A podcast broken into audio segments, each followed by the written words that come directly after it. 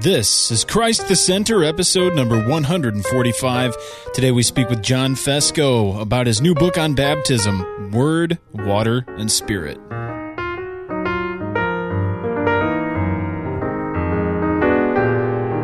This program is a production of the Reformed Forum, an organization devoted to producing and distributing Reformed theological content for a connected age. Online at reformedforum.org. Welcome to Christ the Center, Doctrine for Life, your weekly conversation of Reformed theology. This is episode number 145, and my name is Camden Bucey. We have an excellent discussion lined up today, and let me introduce to you our panel. We have with us Nick Batzig, who is a church planter with the PCA in Richmond Hill, Georgia. Welcome to the program, Nick. Thanks, Camden. Good to be here. Yeah, it's going to be fun today. We also have with us our good friend Jim Cassidy, who is the pastor at Calvary Orthodox Presbyterian Church in Ringoes, New Jersey. Welcome to the program, Jim. It's good to be here, Camden. Thanks. Yeah, it's great to hear your voice as well on this Monday afternoon. And we are very pleased to welcome back to the program John Fesko, who is the Vice President for Academic Affairs at Westminster Seminary, California in Escondido. Welcome back to the program, John. It's great to have you. Oh, thanks so much, and it's glad to, I'm glad to be back. Oh, this is going to be great. We have a wonderful new book uh, by Dr. Fesko on the Reformed Doctrine of Baptism. It is published by Reformation Heritage Books. Uh, it's a great volume entitled Word, Water, and Spirit, and that is going to be our subject of discussion today. But before, we need to, of course, as we always do every week, pause for any news or announcements. Uh, do we have anything we need to mention, guys? I would just like to mention uh, one more time the Princeton Conference on Reformed Theology coming up the first weekend in November. You can find out more about that at alliancenet.org. Yeah, and we have an episode of the Reformed Media Review available that deals with that conference in detail. Uh, some representatives for the Alliance of Confessing Evangelicals came on the program, and Jim was able to ask them many questions and talk about the topics of that conference. So that's coming up soon. So uh, do not delay. And if you're in the Princeton area or if you're willing to make your way there, uh, we'd highly recommend that you check that out because those series of conferences are great, and this one's going to be a good one. Um, in terms of our website news, I would, of course, like to remind everyone about reformedforum.tv. There we broadcast many of our programs live. Uh, you can visit reformedforum.tv, and we publish a schedule uh, that will help you to follow along and understand uh, what we've got coming up and when it's coming up and where you can listen. And of course, I'd also like to mention our iPhone application. Uh, it's been a while since I mentioned it, but we have uh, several hundred, almost a thousand now people using it. So I would encourage you, if you have an iPhone or an iPod Touch, uh, to visit the App Store and download our application for free. And you can get all of our apps or all of our episodes for free through the application. And there's all sorts of fun stuff in there. So check it out in the App Store, the Reformed Forum iPhone application. Hey, Camden. Yes, could we, yes. Could, could we get a Droid app soon? Yeah, it's in the works. Oh, good. Yeah, you think you're funny, but we actually we actually well, have no, one coming a soon. Droid. I'd like a Droid app. So. yeah, it's actually uh, it, it's coming. Uh, my brother who wrote the iPhone apps on on his uh, way uh, c- toward completing our Droid app. So there's there'll be one out for the Droid. So all you Verizon subscribers will be able to get our app for free as well. Yeah. Hey, Camden, yes, I have sir. one more announcement if I could. Please. All right, great. Uh, just everyone look out for the upcoming issue of the Confessional Presbyterian oh, Journal. Oh, yeah. Uh, you can check out the upcoming 2010 issue. We're, we're, we're a little late for 2010, but it's still the 2010 issue um, at cpjournal.com. Uh, we're also happy to announce that uh, Dr. Fesko has a wonderful article in there on Bullinger and the doctrine of union with Christ. Uh, since we, we're featuring Dr. Fesko today, I thought it would be appropriate to um, uh, push and, and uh, uh, advertise this journal uh, with his fine article in there. So check it out, cpjournal.com. Yeah, that's a great website, uh, a great publication, and we're glad uh, for all your work, Jim, and everyone else who works on the CP Journal. Um, pick it up if you if you haven't already. That there are always great articles in there, especially uh, for those interested in Presbyterianism and just confessional Reformed theology. It's great stuff. So check that out. And one final announcement, I would like to encourage you to visit us online at reformedforum.org slash donate. All of our programs here, including Christ the Center, are listener supported. And if you're able to support us uh, financially, we would very much appreciate if you visit the website and help us out to help us to continue to produce and distribute all of our programs free of charge. We thank you so much for your support and your consideration of Reformed Forum and Christ the Center. All right, guys, with that uh, taken care of, let's get right into our subject. As I mentioned, we're talking today about the book Word, Water, and Spirit A Reformed Perspective on Baptism by Dr. John Fesko. It is published by Reformation Heritage Books, and they do a very good job of publishing um, not only the content, but even the quality of the books. This is a, a substantial volume that's printed well and bound well and uh, it's very it's very attractive. So I would encourage you uh, to check this book out. But as you will see, as we discuss today, you're going to find that it's well worth the read, not only worth the look. So, uh, Dr. Fesko, let me ask you a, a, very basic question up front. Uh, it's an easy question to ask, but why another Reformed book on baptism? Aren't there enough, or do what is missing in the world of uh, baptism books that that this book is needed?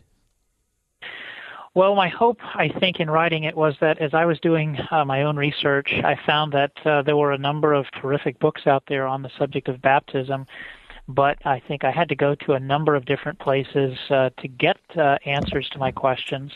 Uh, for example, John Murray has a wonderful little book on baptism, mm-hmm. but uh, it's small uh, and it addresses uh, important questions, but uh, perhaps not as exhaustively as one would hope. Uh, and then uh, there are, I think, there are not as many books that really deal, at least from a reform perspective, on the history of the doctrine. Yeah. And you have to go to a number of different sources to, um, you know, to uh, to find that information out. But uh, I think I don't know if I want to say most importantly or one of the biggest driving factors. I think I say maybe one of the biggest driving factors for me is that I couldn't find any one place uh, where I could find a biblical theology of baptism and uh, I, you know you could find scattered comments here and there in journals, essays, uh, books, and what have you, but uh, no one single place where you could go to. And so I thought, well, uh, why don't I put this material together? And uh, if I put it together for myself, perhaps others will uh, find it useful as well. And so what I hope to contribute to it is that it's uh, one place where you can go to for the history, uh, for the uh, biblical theology, and for the systematic uh, theology of um, the, the doctrine, and then from there go to these many other fine contributions that have been offered over the years uh, to dig in for more information. Yeah, I would agree. I, I asked that question knowing how you're going to answer it, and I would recommend to our listeners this is a very valuable book and useful. And uh, I agree with everything you just said. Um, it's it, it let's just uh, follow through with the uh, table of contents. You have the three sections the history of the doctrine, the biblical theological survey of the doctrine, and then the systematic theological construction of the doctrine. I'd like to just uh, structure our conversation today around those main points. And let me ask you a methodological question up front, uh, dealing with the history of the doctrine. What do you think is the proper relationship between historical theology and systematic theology? I think that it's uh, first and foremost uh, subsidiary, or it is secondary to uh, our, you know, systematic theology. But at the same time, uh, perhaps the way that I can explain it is that it exists as a uh, as a discrete and careful dance uh, between the two disciplines, because the argument might be, well, we should start with our systematic theology. We should start with Scripture and build our doctrine from there, and then ask the question of what has uh, the, the church said, what have other great theologians have said on the subject. On the other hand, uh, I think one of the reasons why I wanted to start with uh, historical theology is that uh, we're not the first ones to approach the subject, mm-hmm.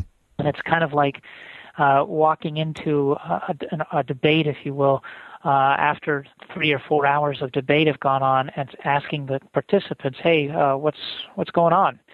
And uh, then they have to rehearse everything uh, just to catch you up. And so I figured, let me catch the readers up on what has been going on in the history. And I wish it were just three to four um, hours worth, but it's been close to 2,000 years worth. And so I figured that that would be helpful just to put before the reader uh, what are the debated issues? What are the answers that have been given to each respective issue?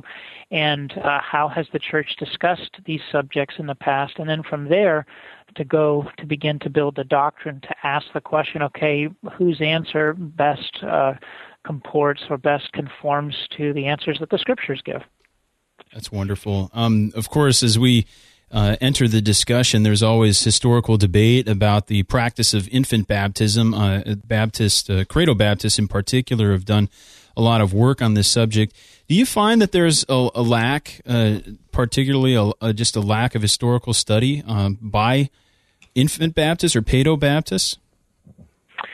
Uh, yeah, I think so. Maybe perhaps a little bit from both sides uh, in that um, I think the question has always, or typically, I should say, typically been approached from uh, were baptized, were infants baptized or not, and that's been one of the driving questions in looking at the history of the doctrine. But as interested as I am in that question, and as all of us would be, as well as I would assume, you know, Baptists as well. I wanted to cast a broader net uh, to paint uh, the bigger portrait uh, because, for example, uh, Tertullian is sometimes cited as somebody who uh, didn't want to practice uh, paedobaptism, mm-hmm. and so he's cited as some, an early uh, Baptist or something to that effect. And I want to say, wait a minute. Um, while Tertullian demurred from wanting to baptize infants, you don't see him uh, opposing it uh, uh, vociferously. And on the other hand, the fact that he acknowledges it, uh, that he doesn't want baptism or uh, infants baptized, acknowledges implicitly that they, that other people were baptizing infants. But then there's the unchecked question. I think is that you can't just simply say he was against infant baptism, and therefore he's a forerunner for us because he believes some very different things about uh, baptism in general that I think many Baptists would find uh, troubling. uh, that the, the water had miraculous powers, and so it's kind of like appealing to the Roman Catholic Church to say they believe in adult baptism, so do we. Therefore, we agree. Uh, that's uh, that may be formally true, but there's a lot of things in there that uh, they probably wouldn't agree with. And so, in casting that broader net uh, and asking a number of different questions of the history of the doctrine, hopefully, what I've been able to do is uh, is, is to present that fuller picture, so that when we do get to the scriptures, uh, we can. Uh, begin to, uh, you know, dissect and answer these uh, sometimes uh, difficult questions. Uh, I think one of the issues I could point, for example, is that I was sort of surprised in the research that when I found out that it was really um, uh, particular Baptists in the 17th century with the 1689 London, Second London Confession, mm-hmm. as far as I can tell, uh, that really insisted exclusively upon uh, immersion as the exclusive means of baptism. I've not been able to find any other confession uh, to uh, expect that. Even the early Anabaptists, for example, didn't uh, insist upon immersion. Uh, I forget. I think it was Balthasar Hubmaier was baptized with a milking cow's milk milking bucket. Uh, you know, so at least not with the cow's to, milk. To, yeah, exactly. Hopefully not. Uh, so it's interesting to find out those things uh, and uh, to to bring them to the table in this whole discussion. I thought, Dr. Fesko, I thought the way that you opened the book was interesting because I expected you to kind of go the route. Um, Archibald Alexander in his um, autobiography or his biography talks about wrestling with historicity of baptism and saying how could um, the majority, if not almost every one of the major early church theologians within, within 100 years of the apostles um, be found baptizing infants, but you didn't do that. You looked at the theology of the the early church, church fathers, and um, and and showed as you did that Tertullian, while he didn't baptize infants, had some messed up theology. I was wondering if um, it's true in in your studies that one of the reasons, besides you make the point that Tertullian believed that um, that children had an innocence to them, that didn't he also believe that if someone um, sinned post baptismal sins, that could um, that could jeopardize their eternity. Didn't that play into why he didn't want to baptize children and women? Is that true? I've heard that. I haven't read that. I think I can confirm that regarding the children. I think the, but I can't necessarily say the same for women. I didn't run into that, but that's not to say that it's not out there. You, I think you may be correct. Um, with particular to the children, I think he, he basically didn't want them to assume the uh, the responsibilities of being a Christian uh, before they understood what it was that they were doing. And so I think that in that regard, he didn't want them jeopardizing uh, their salvation, which again, um, maybe that uh, rings true for some uh, in the broader evangelical church, maybe even some types of Baptists, general Baptists historically, those who believed in uh, that followed more in line with Jacob Arminius. Uh, but uh, that would not ring well for um, particular Baptists or what we call Reformed Baptists today. Mm-hmm. Uh, so yeah, I, th- I think you're right. That that's why it's important, I think, to to kind of paint as full a picture as possible, uh, so that we can kind of we can t- take all of those uh, facts into consideration when we're we're looking at the history of the doctrine, especially as it relates to uh, paedo baptism or infant baptism. Now we've right. we've asked a question about uh, different practices of baptism in terms of who it is administered to. Has the uh, the the doctrine or the thought about the mode of baptism developed over time as well? You know, yeah, I think it has, but perhaps in a way that might surprise uh, some folks, especially in our circles, in that um, I know it's uh, Robert Reymond in his systematic theology that makes the case for um, for sprinkling uh, exclusively. And uh, I found it interesting that when you look at the uh, sources, whether you look at Aquinas uh, in the Middle Ages, or you're looking at Luther or Calvin, or even Turretin, um, they all say, uh, you know, to a man that uh, their mode of baptism. In that, it's funny that you get um, Aquinas saying, "Well, if you're immersed once, that refers to the unity of the tr- Trinity. Hmm. If you're immersed three times, that refers to the Father, Son, and Holy Spirit of the Trinity." And he just throws this out there as if it should be a self-evident fact.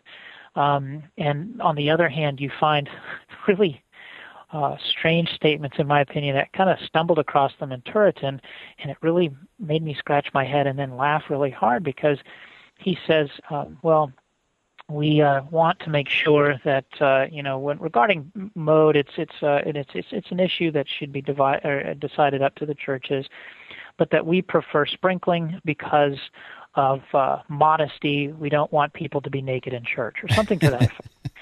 and I thought I'm scratching my head thinking, why would they be naked in church? And then you do a little digging around and you find out that the early church uh, often baptized people naked. Uh, and uh, they did so in, you know, not co- in co-ed situations, but uh, they separated the men and the women. But that was an interesting fact to stumble upon.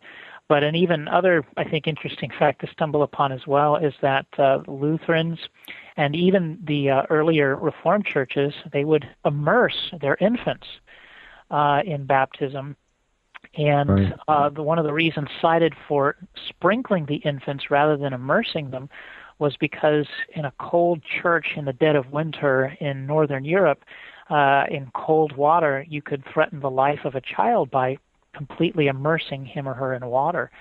Uh, and in fact, I think it was uh, Boris Yeltsin who tells a story that he was almost drowned by a Russian priest, a drunk Russian priest, because he immersed him and left him under too long. Oh, and so, uh, wow. you know, you find this out that uh, Reformed folks were amenable to all three forms of, of baptism, and it's only really, I think it's only been in recent years uh, that uh, that some reform folks have in, insisted upon one mode. Uh, but uh, I think that the Westminster Confession, albeit expressing a, a preference for sprinkling, um, nevertheless says that all uh, those three forms are acceptable. But it, right. um, you know, and so that if a, a Baptist comes to our churches to join it, uh, one of our churches, we won't say, "Well, you need to be sprinkled." They, we accept that baptism, but the opposite is not true. Is that if you go to a Baptist church and you've only been sprinkled, even as a professing adult, well, they'll say, "Well, we need to re-administer it," and uh, that I, again, as best as I can tell, it's recorded for the first time in the Second London Confession. So those are interesting things I think that would be important for people in the church, especially in our circles, to hear. I've always found it interesting that a lot of Baptist friends I've had tried to make a point that immersion would exclude infant baptism as if the argument over mode would somehow solidify a position. Uh, and I think there are still certain Reformed churches up till maybe 20 years ago in Scotland that would dunk baby. I mean, you give a baby a bath a couple yeah. minutes after they're born. So exactly. that, you know, just saying that that argument itself is not as important as so many people make it. Right. Yeah, I think that again, that's one of the reasons why I wanted to do uh, the history, just to kind of dig up as much information as I could about baptism in general, but hopefully, helpful information like you mentioned that would be, um, you know, uh, important and helpful to the, the overall discussion between Paedobaptists and Baptists. What were some of the historical driving factors in various uh, developments of the doctrine of baptism through time? You you not only treat the early church, but you treat the the whole scope of church history. Uh, for instance, let me ask: How did pietism influence the doctrine and practice of baptism? Um, you know, I think in terms of pietism, uh, I don't know. That's a really good question, and I think that the answer that comes to mind is that uh, you know people looked at baptism uh, as if it were important, but particularly I think it tends more towards the believer's pledge, uh, you know, to to God rather than uh, to God's pledge. In other words, you find this not only among pietists. Um, but uh, also uh, among those who would maybe uh, owe their uh, background to Zwingli's influence, for example that it's my pledge, it's what I say, and I wanted to ask the question, well, uh, what is God saying in this? But also, too, you find it, for example, in the in the theology of Frederick Schleiermacher, mm. who is uh, very influential upon pietism, something almost uh, of an indifference uh, towards baptism. Uh, in the sense, uh, at least ecumenically, saying that, well, if you want to have your children baptized, that's okay, so long as you don't condemn um, uh, those who don't and those who uh, only, you know, you Baptists, so long as you don't condemn, condemn the infant Baptists, I think we can get along. That was something of a surprise to me. Uh, but in particular, again, locating uh, the efficacy of baptism uh, with the person's personal decision. Uh, so I, I, I don't know if this is a slight exaggeration, but I don't think it's very far from the truth that um, God is all but eliminated uh, in baptism. And you right. basically you have that in Karl Barth. Um, Karl Barth, it's been recently argued by um, by a, a recent grad of Oxford, a guy by the name of Ryan Glomsrud, that at heart Karl Barth was a Anabaptist, and he basically said that baptism is entirely a human action. Uh, and that it is in no way an act of God in any sense. Mm. So mm. you have God completely taken out of the, the baptism, uh, and um, so yeah, that's an important question I think to look at and to understand. And who knows, maybe some folks out in the church would recognize, wait a minute, I maybe I've been influenced unknowingly, unconsciously through the development of this doctrine by the likes of Barth and Schleiermacher, and I don't realize it, and maybe I should sit up and take a look around and see what's going on. Uh, Dr. Fesco, uh, just a question um, about the situation here in America, uh, and I'm thinking particularly in light of a study that was done, I believe it was by E.Y. Mullins down at Southern Seminary, uh, that sure. caused a lot of controversy among Southern Baptists, uh, where he argued that the idea of exclusive immersion uh, was a later practice among the Baptists, that the early Anabaptists actually mm-hmm. were indifferent towards mode. Um, is that is that something that you were able to confirm in your studies? And, and if so, how might that speak to the uh, issue today among, uh, particularly looking at some of our Reformed Baptist brethren who uh, uh do argue exclusive immersion? Yeah, I, I think. Um, you know that is a claim that I think you do find in in, in later Baptist literature. Uh, but as you said, and as I alluded to earlier, the early Anabaptists didn't. The, the, the problem with this question is that um, you know the Anabaptists were not a cohesive movement in the same way that say the Lutherans or the Reformed churches were. Uh, in that uh, the Lutherans and the Reformed both wrote confessions. Uh, these were uh, documents that uh, were their corporate expressions of faith by which they bound themselves together. Whereas you find Anabaptist confessions, but they were perhaps for small, much smaller groups, a few churches here or there, or an individual here or there. And so there's no cohesive message that you get from the Anabaptists. Uh, some of them could be somewhat mild, some of them could be very radical or very extremist in their views. Um, so I think that that's an important thing to recognize that there's not a monolithic uh, Anabaptist position as it's sometimes uh, intimated.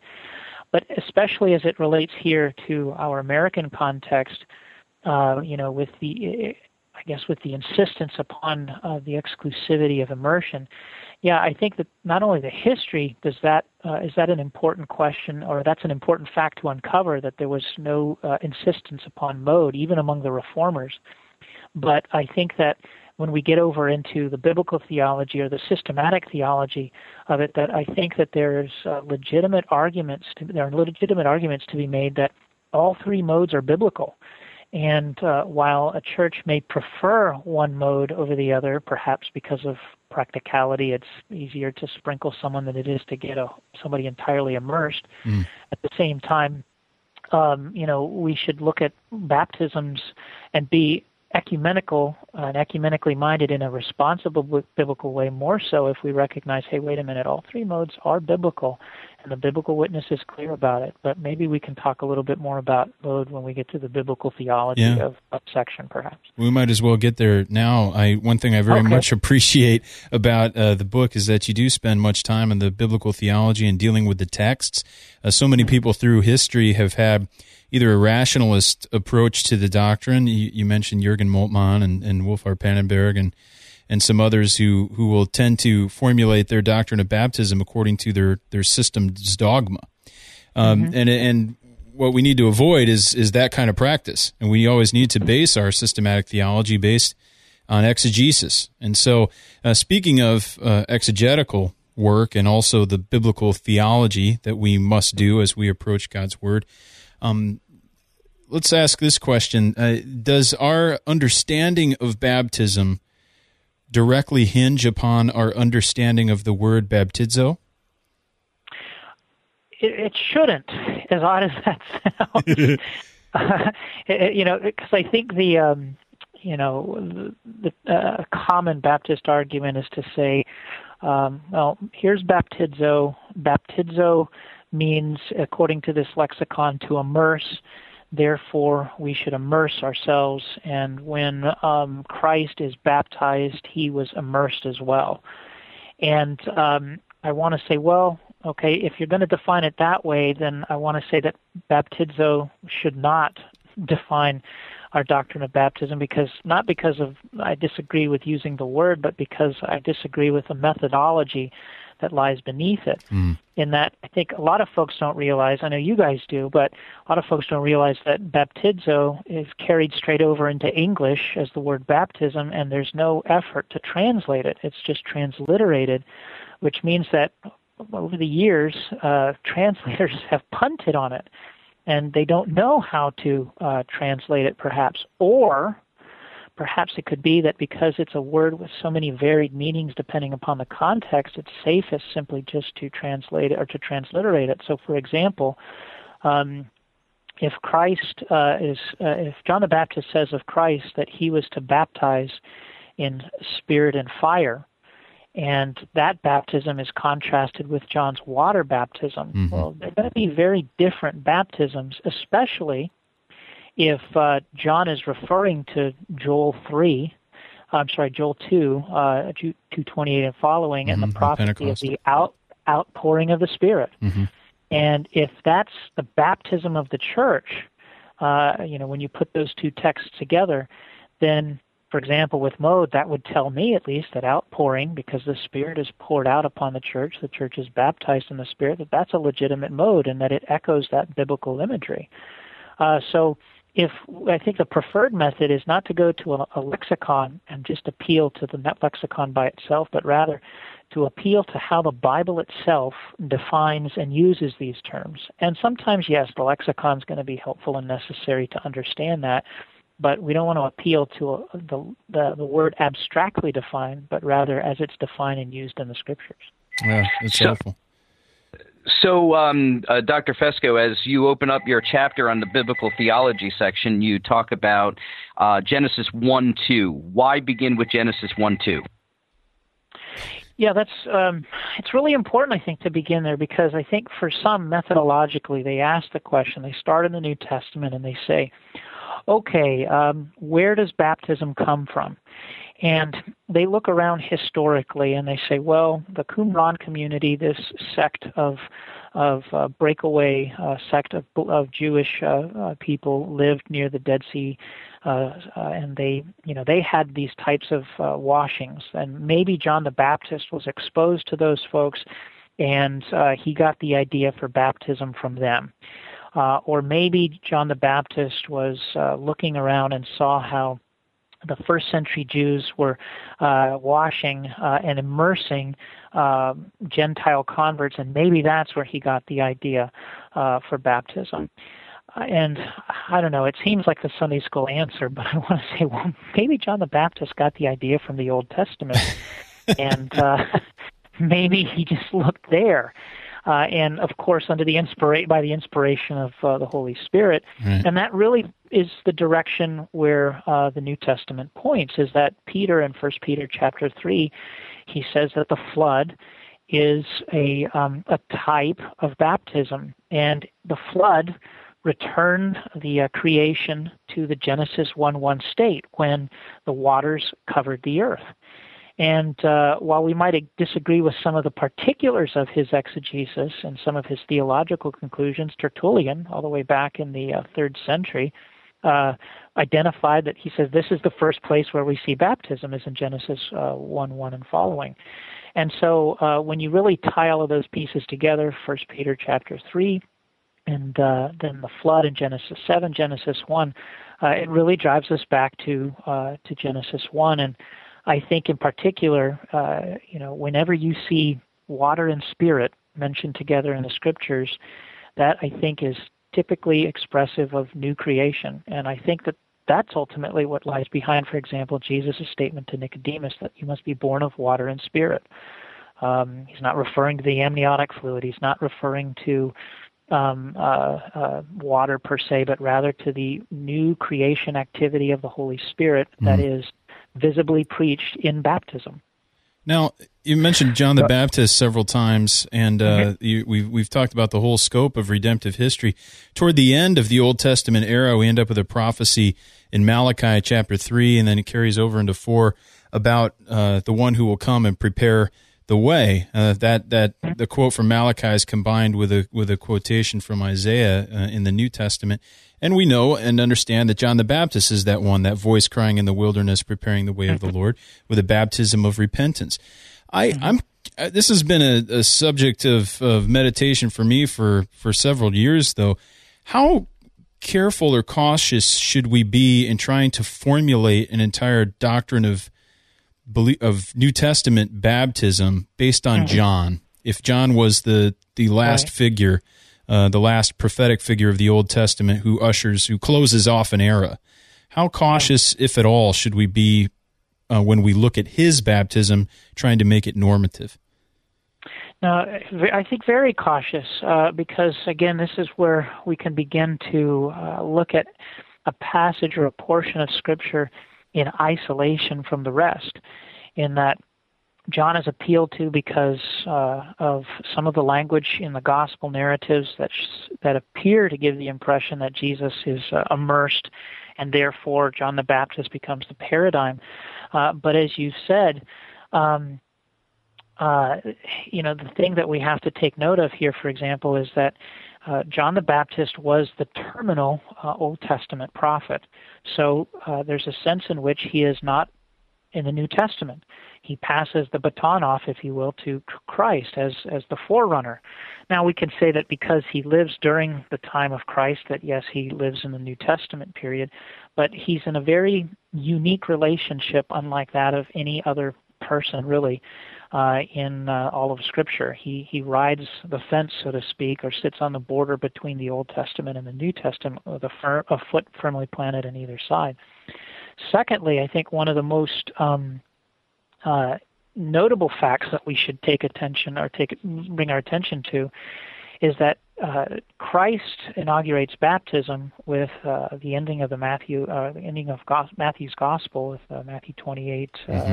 18 and 19 with the Great Commission, and particularly with the mention of the triune name, and that is being the baptismal formula, whereas John does not baptize in uh, the name of the Trinity. Now, what's a really curious fact of history is that Calvin says that John the Baptist did baptize in the name of the Trinity. And I think that would be really odd. I could be mm-hmm. wrong about that, but that would be really odd. But more importantly, the text mentions nothing about that. The Trinity is so, certainly present, but it's not sure. in the formula of the baptism at all. Exactly. Exactly. And so that should be a huge clue to us, I think, that uh, John's baptism is, is different uh, from the baptism that Christ inaugurates. Uh, so, uh, you know, to, to construct a doctrine of baptism almost exclusively from John the Baptist's activities, uh, yeah, is, is, is problematic. And again, I think you, you've hit the nail on the head when you say we've got to go back to the Old Testament further and look back to Malachi, look back to Joel, uh, look back to Isaiah, and to even to the Pentateuch and to Genesis so that we have a backdrop to John's activity mm-hmm. and then understand what it is that he's passing off uh, to Christ and how it is, is that Christ is the fulfillment of all of these things. So, yes, I, I, I totally agree. Mm. Dr. Fesko, I wanted to backtrack um, in that regard back to the typological nature of the flood and the Red Sea in particular with First Peter 3 and First Corinthians 10. And you nicely tie together in your book, um, which I really appreciated, the new creation element, the typological creation, Genesis 1 2, the waters of the flood go down, Noah essentially steps out on the typical new creation as the head of humanity, and then um, Israelites going through the, the sea. I think from Poythress was the first person I learned that from, where they're going in and coming out as a new creation. Um, mm-hmm. But how far can we take the typological element in our understanding of the covenantal nature of new covenant uh, baptism? For instance, we look at um, the flood and Noah and his household is typically redeemed through uh, the you know uh, the type of baptism um, and all of Israel, including the children, go through the Red Sea, and Paul tells us they were all baptized into Moses, and that has an implication for you, New Covenant Church. So right. I think this is a major point for me. I find strong arguments there for a covenantal household baptism argument. Mm-hmm. My Reformed Baptist brothers would say there's more anti-type. Uh, fulfillment that would exclude the children. W- what do you think? Is that pressing it too far, or is that legitimate? No, that's a uh, that's an important question that you ask, and I think that uh, I, bottom line, I think it's legitimate, but uh, obviously it requires some uh, filling in of some details. In that, uh, here's where I think the details lie. And you know, first and foremost, I think our particular Baptist or Reformed Baptist brethren. Uh, they want to balance the weight on the transition from the Old Testament to the New Testament or the Old Covenant to the New Covenant on discontinuity and uh, we reform folks, uh, Presbyterians, we want to uh, put the balance upon uh, continuity. And right. Uh, and here's the way I think that we can responsibly put the emphasis upon continuity without falling into any of the problems of, say, for example, uh, paedo communion or, or, something to that effect. Is that um, there's a distinction in that I think too many people think that baptism and say the Lord's Supper, because they're both sacraments, they function exactly alike. And uh, the bottom line is that they don't. And if I, memory serves me correctly, right. I think John Murray draws some uh, points of uh, points this out. I think somewhere, it may be in his baptism book, but I know that uh, Calvin, in his institutes, also addresses this. But uh, in much with a greater degree of specificity, I think we can say that baptism uh, is covenant inauguration, and uh, and God in that uh, relationship deals with uh, covenantal units, households. Uh, and so this is why I think we see the redemption, for example, as you've pointed out, of all of Israel uh, or of uh, Moses, I'm sorry, not Moses, Noah's entire household. Mm-hmm. Um, but when we get to uh, covenant ratification, uh, I think that's where uh, we begin to see the judgment of individuals. And in particular, you see, um, you know, some of Noah's sons, Ham and his sons, judged. Uh, right. because of their uh, ungodly activity, and that with the repetition of the cursing of seed, I think that that is uh, an, uh, evidence that the seed of the serpent is still alive.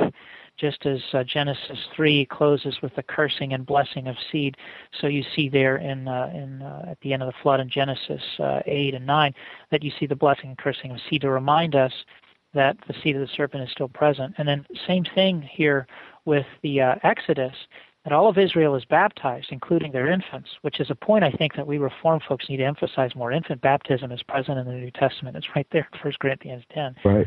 Right. But what people don't make the connection is they don't see in Exodus 24 the covenant ratification uh, where the elders of Israel alone, uh, and Moses and Aaron and the priests, ascend to Mount Sinai and um, they eat in the presence of God unharmed. And in particular, hmm. what I think is so crucial to making this connection is that there are only two places in the scriptures where you find the terms blood and covenant or blood of the covenant mentioned, and that's in the uh, Lord's Supper narratives in the Gospels.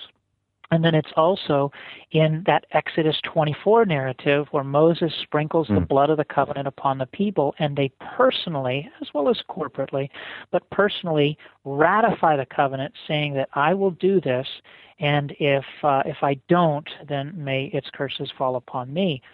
And I think we see that especially in the Lord's Supper. And here's the, an important distinction that I'm going to throw out: is the Passover the significance of the Lord's Supper or is it the occasion?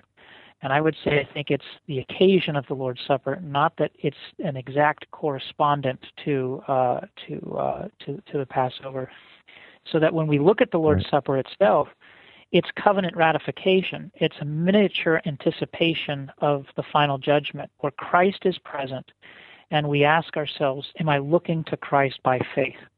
That is something that only uh, somebody who makes a profession of faith can do, and, I, and that's why. Uh, you know, I think Paul makes the statements that he does there in 1 Corinthians 11 that you have to rightly recognize the body and blood of Christ. And so that's uh, the important distinction the difference between covenant inauguration and covenant uh, consummation, or you could say inauguration and ratification, perhaps. Uh, does that answer that question? It, it does. I think that's very helpful. Could you just very quickly tell our listeners about the idea of judgment involved in baptism? I, I think Meredith Kline talks about the blessing curse idea with the sacraments, but I think that's something that's maybe not understood very well in, in a lot of circles. Sure. Are you comfortable doing yeah. that? Yeah, that's fine. And what was the first word that you mentioned? The something of baptism? I didn't quite catch that. The judgment element, oh, the, the the judgment element, the promise of cursing for covenant breakers. Yes. That I think is such an important dimension of the doctrine of baptism and there are some in the Reformed tradition historically that draw attention to it. So, for example, um, Ursinus, in his commentary on the Heidelberg Catechism, will talk about judgment uh, connected with baptism for those who don't profess uh, faith in Christ. Calvin, on the other hand, will simply talk of baptism as being to no effect uh, or to being, you know, of basically of no help to somebody uh, who uh, is not a believer. Now, what's so, so important, I think, is that we recognize this uh, in many other contexts, except for baptism. I think, especially, uh, well, I think you could probably even said in the Presbyterian Church that uh, in some quarters, baptism is just seen exclusively in terms of blessing. Um, right. And there's, you know, there are no consequences to it. Uh, it's just it's supposed to mean that uh, you know the, the, the professing believer is saved, or for, in our case, the infant is baptized into the church. Wonderful, and it's something that uh, I think uh, P.T. Forsyth I think insightfully called uh, it becomes the cult of the child, something that's a saccharine ceremony that people look mm-hmm. to. But I think the collective message of the scripture, I think, can be summarized in this, and then I can fill in the details, is that there are no neutral encounters with the living God or with his revelation.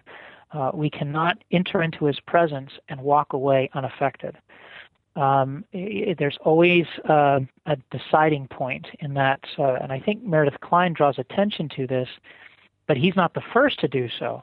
But uh, for example, with uh, Korah and the Korathite rebellion, in that they said, "No, we disagree. We, you know, Moses is not our leader. He is not your chosen servant." And so God reveals his judgment. Yes, Moses is my servant. Moses and those who were faithful to him were blessed. Those who followed Korah were cursed. They were eaten up by the earth. Uh, we see this with the scriptures. The word of God is, uh, you know, sharper than any two-edged sword. We see this in the preaching of the gospel. Uh, in First, Second Corinthians two fourteen and fifteen, we are the aroma of life for those leading to life, and we are the aroma of death to those leading to death. We see this in the crucifixion, the same crucifixion, same person, same event, same things going on. One thief is uh, saved, the other is damned or cursed. Um, you see this in the Lord's Supper. If um, you uh, uh, take the Lord's Supper, it can be a great blessing if you do so uh, properly. If you take it improperly, without rightly recognizing the body and blood of Christ, it can lead to death. And so, I jokingly say this, uh, but it's true. I do what I call Sesame Street theology. Uh, which one of these things is not like the other? Can you tell me which one it is?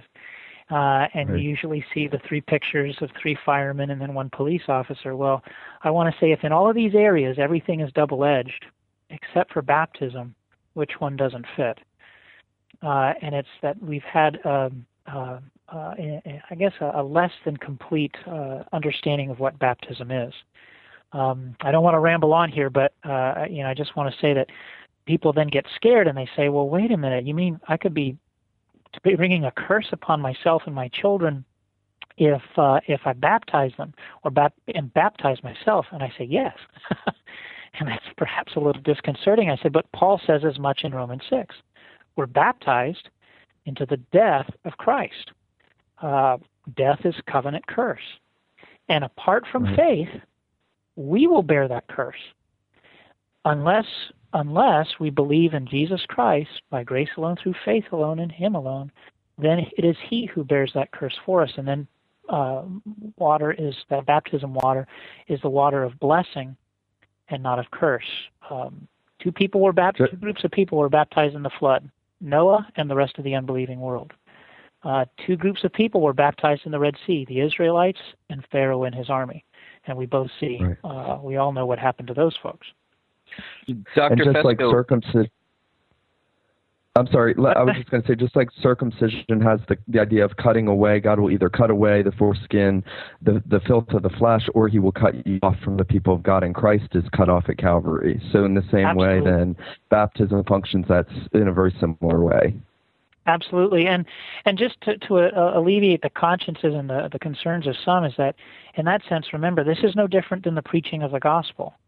We don't preach the gospel in the hope of a curse. We always preach the gospel in the hope that people will be saved. But we either fall upon the rock or the rock falls upon us. And so with baptism, we administer it in the hope of the blessings of the new creation and the outpourings of the Spirit. Uh, but understanding that if we have not faith in Christ, well, then it will be the waters of drowning and judgment. Uh, Dr. Fesko, just a real quick question here because it, it, it dovetails with what you've been saying. Uh, is this idea of a creational um, baptism? And, and you have this quote here. It's wonderfully stated, uh, uh profound. You say uh, at the end of the book, um, he also pronounces through word and water that his son has now baptized not only the church, but the mm-hmm. entire creation in the Holy Spirit, a baptism of spirit and fire. Could you just uh, briefly elaborate for us what that means? The creational yes. baptism?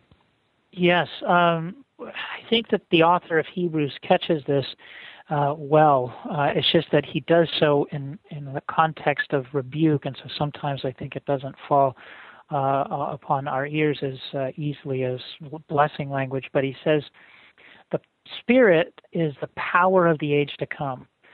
And it's through the Holy Spirit and Christ pouring out the Holy Spirit upon the church and the creation that he's bringing about uh, this uh, new creation, uh, not only in the hearts and lives of believers, but ultimately through the miraculous and uh, transformation of the creation through the work of the Spirit. And you see this uh, in Ezekiel's vision, for example, in Ezekiel 47 of this temple, where this there's this trickle of water coming out from beneath the temple threshold.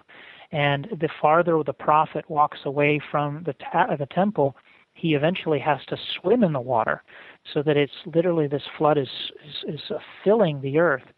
And you see this, I think, in Christ uh, when Christ discusses in the Gospel of John in John chapter seven, where he says, you know that uh, come to me all you who are uh, thirsty and I'll you know quench your thirst and I'll give you the manna from heaven. There in John 7 it's in the context of the water drawing ceremony during the uh, feast of booths. And so Christ was saying this he says and if you you know come to me out of your heart will flow uh, streams of living water and then there's a little editorial note there that John offers that says he was speaking of the Holy Spirit. And then you look in the book of the Revel- of Revelation where it says that the the water of the river of life flowed out. So if you put the ideas together that we're the temple, the, the, the streams of living water flow out of us, it's the Holy Spirit. Well, then you see that here are these new creation waters, if you will, imagery used to describe the work of the Spirit that uh, is associated with the water of baptism. But then you also see the flip side too, that when Peter says that the first creation was deluged with water, he could have just said it was flooded, and we would all know, oh, yeah, with water. But he specifies deluged with water to contrast it with the flood or the deluge of fire, i.e., the Spirit. And um, you see this in John, I'm sorry, in Matthew 3, where uh, John the Baptist says, You will be baptized in spirit and fire uh, the uh, the pronoun there in Greek allows for no distinction between one, one baptism and another baptism. It's the same baptism of the Spirit. It's just that it's either a fire of cleansing and purification, uh, or it's a fire of judgment. Uh, so, yeah, that's I think those are important dimensions that um, we don't often see. I think, and so I wanted to try to bring that to the attention of the reader. Mm, that's really helpful, and then more and more of this biblical theology is available in the book, and I'd, I'd encourage you to go look at it. But we wanted to uh, try to conclude our discussion today with a few questions in the systematic theological department. Uh, mm-hmm. There's some very interesting uh, questions here, and one thing that you draw out in the book on the subject of baptism is that it is a means of grace. Um, what do you mean by means of grace, and, and how is that an important part of a Reformed doctrine of baptism? Yeah, I think that that's uh, so important, and maybe maybe I'm saying that's so important too many times. I guess I can tell you how much I, I like this subject. Um, but um, I think so many folks in the broader church balk at the idea of when we say baptism is a means of grace. And it, I think it perhaps for many out there, it immediately invokes uh, magic water and uh, the Roman Catholic Church and all that kind of stuff. But I want to always ask the more the most fundamental question I think concerning this issue that again I don't find it addressed very specifically uh, on purpose. It's addressed in our confessions and uh, and catechisms, but I just don't see as many people drawing attention to it. But the first question is is what is grace? Um, that's a very important question for um, you know a Roman Catholic will say, well, it's a created substance that the that the Holy Spirit creates and infuses into us, and it's given to us in baptism. Mm-hmm.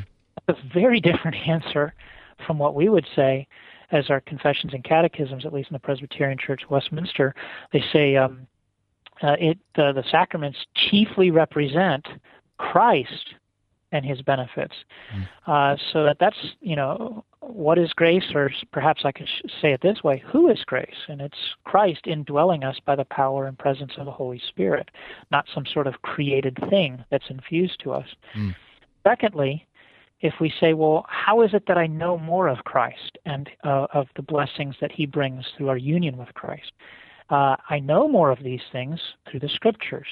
Okay, well then what is the scriptures? It, well, it's God's revelation. Well, what else has God used to reveal himself? Well, he's used uh, the sacraments, or he uses water in this case, or uh, bread and wine in the case of the Lord's Supper. Now, we always have to be careful, and I found it interesting that a number of theologians across, uh, you know, contemporary and uh, historic will say this, is that you can have the Word by itself without the sacraments, but that you cannot have the sacraments without the Word. Right. In other words, you need that revelation from Scripture to explain what the sacraments are. But if this is all true, then this is how baptism is a means of grace, because it's a means of God revealing His gospel to us uh, through the waters of baptism. It's just that when it's combined with the Word, uh, the Word is preached to our ears, and uh, the water preaches to our other senses, but perhaps maybe chiefly uh, to our eyes. So, what the word says to our ears, the water and the bread and the wine say to our eyes.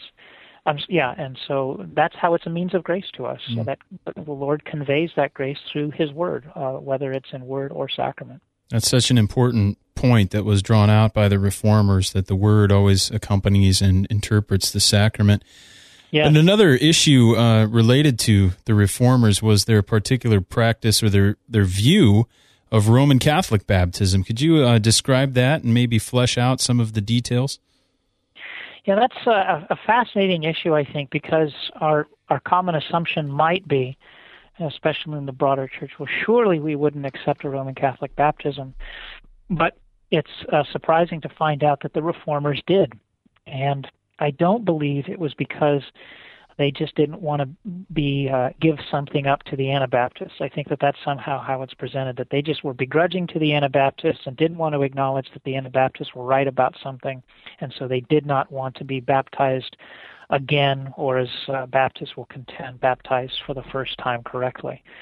And uh, the reformers uh, could have very negative language for the Roman Catholic Church. Uh, they could call the Roman Catholic Church uh, the great whore of Revelation, uh, and they could call the Pope the Antichrist. So they pulled no punches when it came to the Roman Catholic Church. But at the same time, they would also say, but nevertheless, the baptism that they administer is true, it's valid, uh, because uh, they people are not baptized into any one denomination, to use an anachronism. They're not baptized into the Pope's name. They are baptized into the triune name of God. And so this goes all the way back uh, to the Augustine and the Donatist controversy. Exactly. You know, who is it that uh, validates baptism? Is it man or God? Uh, if I'm baptized by a minister and then two weeks later he becomes a Mormon, does that invalidate the baptism? And you know, the collective answer of the reformers, and I think it's the right answer from Scripture, is no. It does not invalidate the baptism because in the end it's God who baptizes us, uh, not man. And so, what was uh, I think troubling about all of this is that in the 19th century, uh, in the Presbyterian Church, uh, it was uh, Thornwell who led um, the General Assembly to reverse, and I'm horrible at math, guys. So, what was it? 350 some odd years? Maybe it was 325. I sure. forget. but we'll just say 300 plus years of Reformed history, and he turned it on a dime and had the General Assembly say that Roman Catholic baptisms were uh, not valid and uh, Charles Hodge put up a good fight, but in the end, the vote was like 165 to eight.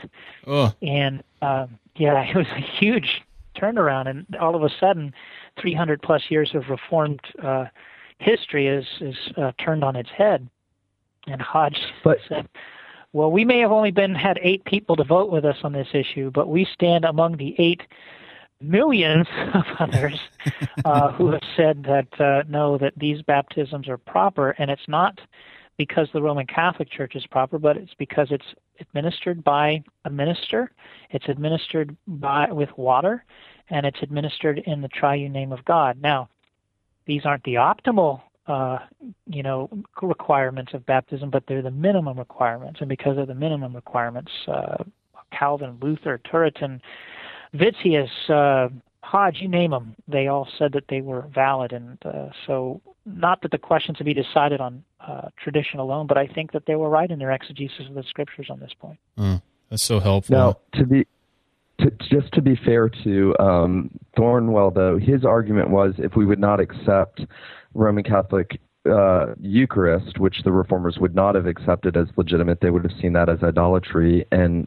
would have seen the church ultimately as apostate um, and non-reformable, the argument did develop somewhat, just to be fair to Thornwell on that. And I know people are still all over the map on this, and it's a very difficult issue. But, I mean, for me, that's a powerful argument that if the one sacrament is seen as not legitimate because of what they say it is, why would we then say baptism that they say works ex opere operato is legitimate. But I, I do I know the argument's very difficult. Um, on both sides. Yeah, they are, and I wrote that chapter with great fear and trepidation. and but I thought I even thought about cutting the chapter, and I thought, you know, but I thought people know people are going to be asking the question anyway, so I might as well try to give a uh, reasoned response, understanding that not everybody may come to the same conclusions, but at least at a minimum, my hope would be is to accomplish a greater degree of ecumenical co- cooperation among uh, evangelicals, if I can use that word. Mm-hmm. Baptists sure, and Presbyterians, sure. that they would say, okay, wait a minute, maybe we have uh, drawn the lines too hard uh, on yeah. uh, on Protestant baptisms, and we're looking at this far too narrowly. And while I still may be suspicious of a Roman Catholic baptism, I should be willing to accept a Presbyterian baptism. So. Yeah, yeah, that's very insightful. Thank you. Well, thank you so much for joining us today. Uh, we could talk to you for a long time. We don't ex- want to exhaust the book because we want people to buy it and uh, to read it. Uh, so thanks so much for joining us today, Dr. Fesko. Hey, thanks, fellas, for having me. It's been a pleasure as always. Yeah. I always hope to look forward to future times where we can chat. Absolutely. And if you keep writing excellent books, we'll always have times to chat. I will encourage you to check this book out Word, Water, and Spirit A Reformed Perspective on Baptism. By uh, It is published by Reformation Heritage Books, and it is available now.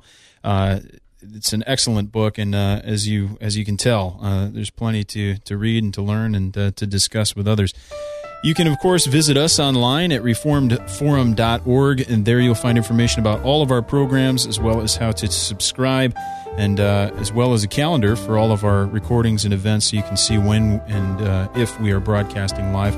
You can also visit Nick online at feedingonchrist.com, one of the Reformed Forum websites, and there's a wealth of information there and a constant uh, stream of excellent posts on different topics in Reformed theology.